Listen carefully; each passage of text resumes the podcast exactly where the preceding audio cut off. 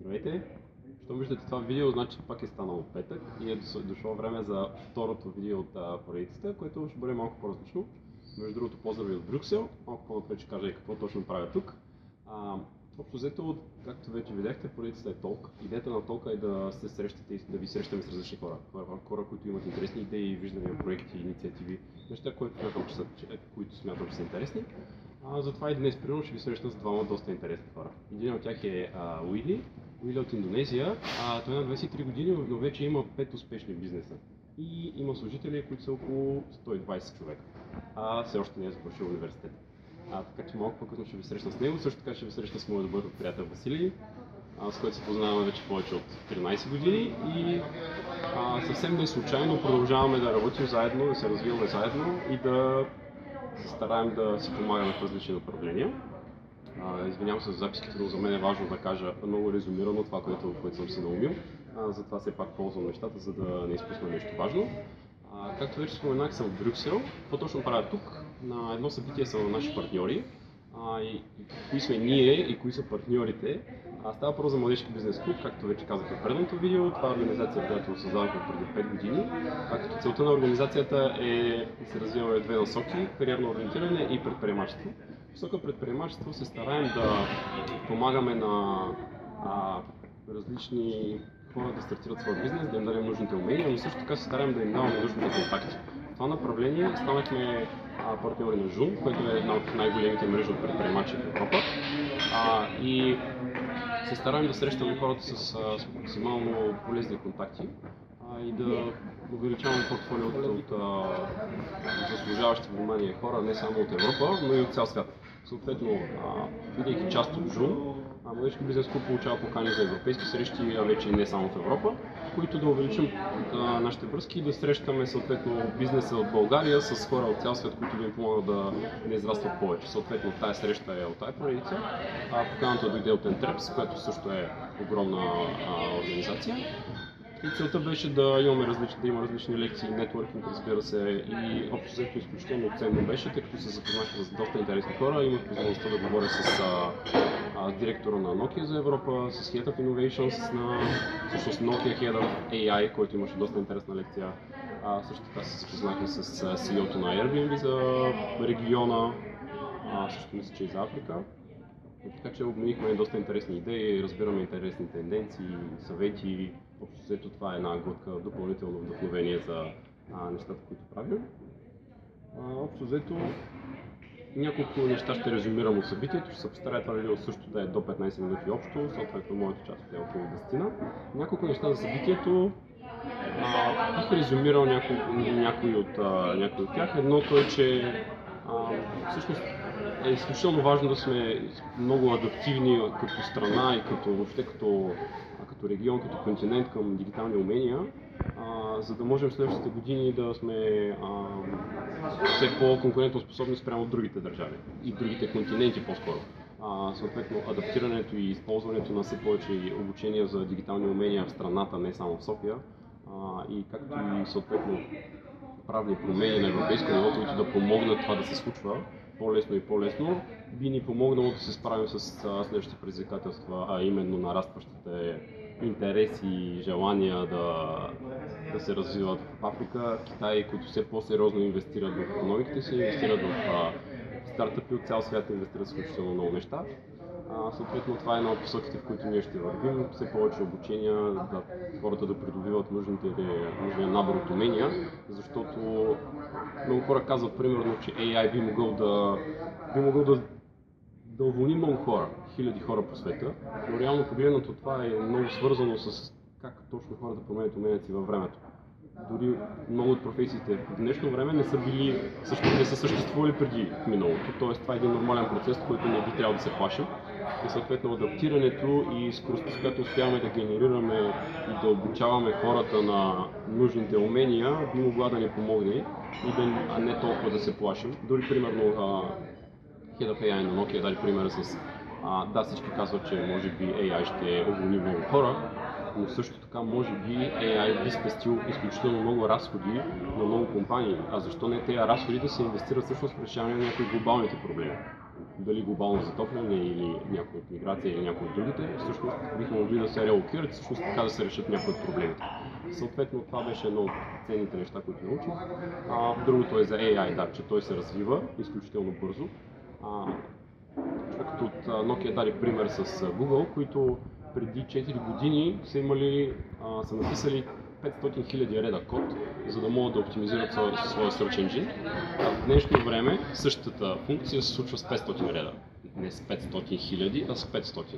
А, и примерно целеше да покаже всъщност AI е много по-достъпен. AI е много по-достъпен за малки и средни компании е много по-достъпен за компании, които не разполагат с огромен ресурс, милиони, милиарди и така нататък. Стига да имаш достатъчно желание, ентусиазъм, разбира се да намериш правилните хора, с които да с които да го развиваш. Тоест AI е нещо, от което не трябва да се плашим, а по-скоро да има всяка една компания да има стратегията да го развива, да мисли в тази посока и съответно да има а, желанието да обучава AI, защото той естествено е изключително свързан с дата, която се генерира, с цялата информация, която, която събират и от начина по който се управлява, разбира се. А, общо взето, това са основните неща, които, които имам като акценти. Като нещо друго, което аз лично забелязвам е, че все по-голям интерес и, и влияние се усеща на Африка, т.е. все повече компании започват да, да се интересуват от сферата, т.е. все повече компании имат, имат интерес да инвестират в а, екипи в Африка. А, нещо интересно също, което, което си говорихме вчера с а, човек, който вече 10 години е в Африка и помага за развитието на, на различни екипи и компании там е, че а, би трябвало по-голяма част от усилията ние да са насочени в създаване на работни места в Африка, а не толкова в а, единствено интегриране на мигрантите от там тук. Тоест това би могло да реши един доста голям проблем, ако просто предприемачеството а, и лидерство помагат на повече хора да, се, да имат работа там, а не да, да не се налага да пътуват. А, но това е сигурно са предизвикателства, които предстои да се среща Европа като цяло в следващите години, тъй като а, може да обърнете внимание, но все повече и повече от придобиванията в Европа на големи компании стават от китайски такива. Тоест Китай цели да засили влиянието си и има стратегията да купува всякакви компании от цял свят, разбира се, без американски. А, нещо, което е напълно нормално. Съответно, Африка също е доста нарастващ пазар. А, така че обръщайте внимание кой придобива определени компании, за да следите долу-горе как се случват нещата. Един интересен пример, мисля, че и четирите, ако не се лъжа, почти всички български молове бяха купени последните 2-3 години от африкански фондове. Дали това наистина са африкански фондове е една друга тема, която за съжаление нямам достатъчна информация, но да, просто обръщайте внимание кой какво и всъщност каква е целта на придобиванията. Това са едни така малко по-глобални а, тенденции. В контекста на Китай, примерно, а, ние имахме събитие с Майкъл Ли, който е от Корея преди няколко месеца. А сега подготвяме участие на български компании в Китай, което ще е вероятно края на октомври, а, където те ще имат възможността да се представят, да пишат пред локални инвеститори а, и да се борят за финансиране от Китай, което да им помогне да израснат, да увеличат екипите си и съответно да изградят нещо малко по-масштабно. Но когато имам повече информация за как точно ще случи процеса, как точно ще изберем компаниите, макар че те голяма част от тях вече знаят, ще, ще ви информирам. Това беше съвсем накратко а, апдейта от тази седмица. А, освен мен, малко по-късно ще чуете Васили и какво точно ни разказа Уили за неговия бизнес. Здравейте, както казах по-рано, тази поредица ще включва срещи с интересни хора, не само а, мои размисли. А, така че днес ви срещам с един, а, един много интересен човек. А, това е Уили от а, Индонезия. Uh, I will switch in English because uh, you don't know Bulgarian still. Uh, so asking a few questions, as maybe most of you know, I spent about two months in Indonesia about five years ago. So I'm really passionate about this country. I really like the people, the mindset, the nature also, but also there's very interesting business cases. So uh, now I will give you one example. Uh, can you give me more information about your age, what you're doing, and what you decide to start your own business? Okay, first, my age this year is 23 years old, and I have five business. First is like a trading company for the coffee, sugar, and tea. You already are export, I guess? Not yet export, still in Indonesia. Mhm. And the second one is a trading for a fishing rope. And the third one is a clothing company. And the fourth one is the public speaking. And the fifth one is the event company. And I'm a public speaker too. Wow. So you're public speaker for in Bulgaria, in Indonesia? Yeah. Great. And which one is the biggest one, or you have the biggest team? The biggest team is the event company. Mm-hmm. You're making different events in Indonesia? Yeah, we're making events like for teenager in the shopping mall where we're gathering like making a competition and we can have the startups to open their booth there. It's like a big market and festival. Okay. What motivates you? What inspired you to start your own thing? You're 23 years old. Most people just study on your, your age. For me, I think like it's maybe from my nature. Like I want to try something. I always want to try something, and like we will never know until we try. Like so that's why I like to try a lot of things. Like well, I have five business now, but there's already nine business that already failed. Like well, it's okay. It's experience because like the experience is what is expensive. I think. Yeah. That's something we try. And what was the beginning? I guess you failed once, or just start with something success, successful? The first one is the music company and already first. Okay. Of course, most of us start with fail. Yeah. Right? Uh, which is the biggest team? The biggest thing is the event company. The event company, yeah. And what is the total number of people you're managing now? For the total of Yeah, all companies. 112 people.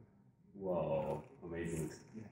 So, thank you very much for this conversation. If people have more questions, they can send it to me and I'll give it to them. Okay. Thank you one more time. Okay. Thank you very much. Здравейте! Както обещах, ще ви запозная с Васили, а, един от първите ми гости. С него се познаваме повече от колко 12-13 години. Кажи рече, израснали сме, израснали сме заедно. Но за разлика от много други хора, продължихме, запазихме връзката, въпреки че той още завърши и напусна, напусна България. Живя на различни места, бях в Холандия, Румъния, и всяка Чехия, на доста места, но през цялото време продължихме да, продължихме да се говорим, продължихме да мислим в една посока и решихме да следваме а, детската си мечта да имаме собствен бизнес. А, бих казал, че към днешна дата все още нямаме собствен бизнес, но работим в тази посока. А, той е част също от бизнес клуба, така че се опитваме да си помагаме с контакти, затова сме и тук в Брюксел, една среща, на която заедно си помагаме. Та, по повода, в който го поканя, е, че всъщност той направи нещо доста впечатляващо. Днес време, както знаете, сме доста така пристрастени към мобилните телефони. Както Facebook, Instagram, LinkedIn, е, е всичко, всичко постоянно, по много, дори когато си говорим с хора. Затова се а, реших да направим този разговор, защото той не ползва Facebook от няколко от известно време. Съответно ще разкаже какво е това нещо да не ползваме Facebook. И всъщност, да, малко а, храна за размисъл, всъщност дали пък не сме станали доста зависими от а, този тип технологии, които така ни опияняват. Та, от колко време си без Facebook всъщност? Ами не съм ползвал Facebook а, от около 2-3 месеца, нещо такова. 3 месеца. Facebook, Instagram, ползваш? Instagram не, а, Twitter не.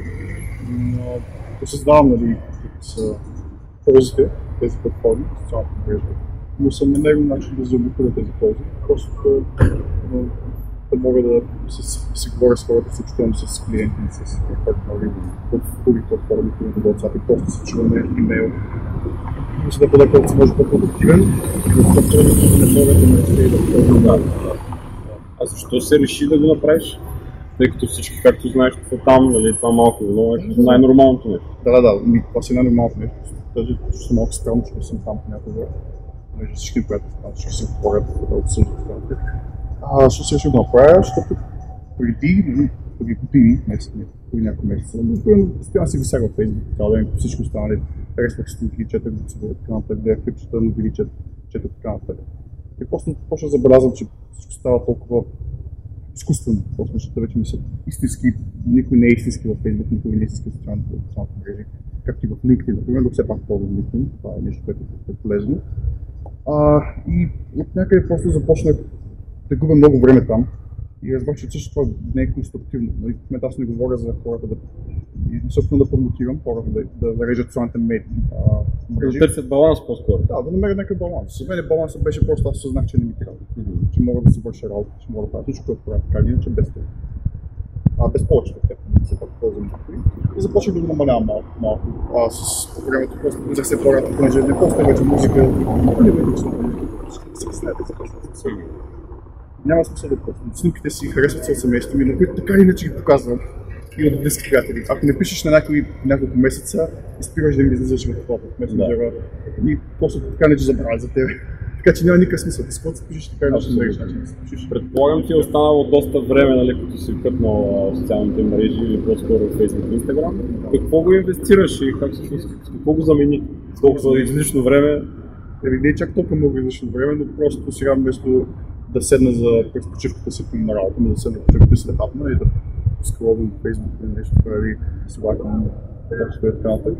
Това, което правя, си работя по моята собствена работа. И се опитвам да черпя идеи от различните ми платформи, които са доста по-насочени към а, креативно мислене, към по-конструктивен начин на работа. И после, да, Може би сега почивката е почивка, защото хората са свикнали, докато си почиват всъщност да преглеждат какво се случва в Facebook и Instagram, но честно казвам е доста спорно доколко това е почивка или по-скоро Не е почивка, защото се натоварваш поемаш толкова много информация, която не ти е нужна. Тя не, не ти е нужна повечето от тази информация, но отново има хора, които са се базирали бизнеса, има хора, които са базирали в живота. А има хора, които са зависими. Би препоръчал на повечето хора спрямо социалните мрежи. Да бих препоръчал или да намерят начин да ги използват за нещо полезно, нещо практическо, или просто да ги да ги зарежат и да ги намалят, понеже е забелязан доста а, а, пристрастяване към тези социални. Абсолютно. И става вече малко. И нещо друго, аз също забелязвам, че има много интересно влияние всъщност цялата тази информация, и кой какво, защо, как, е, както ти казах, заради да бъде показано.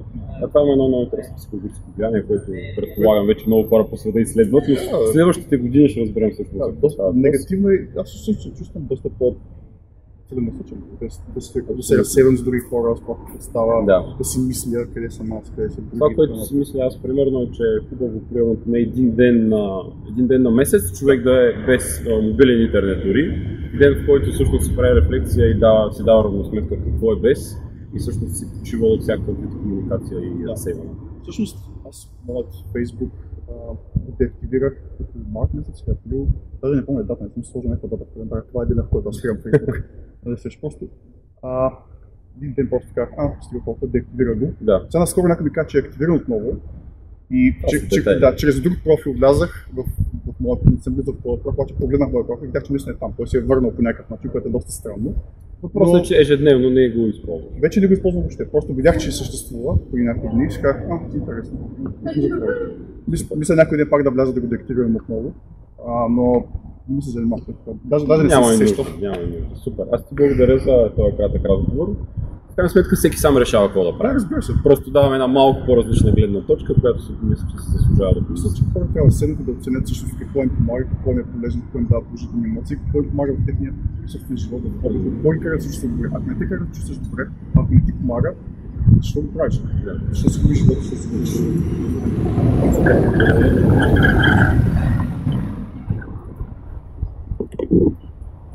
Yes.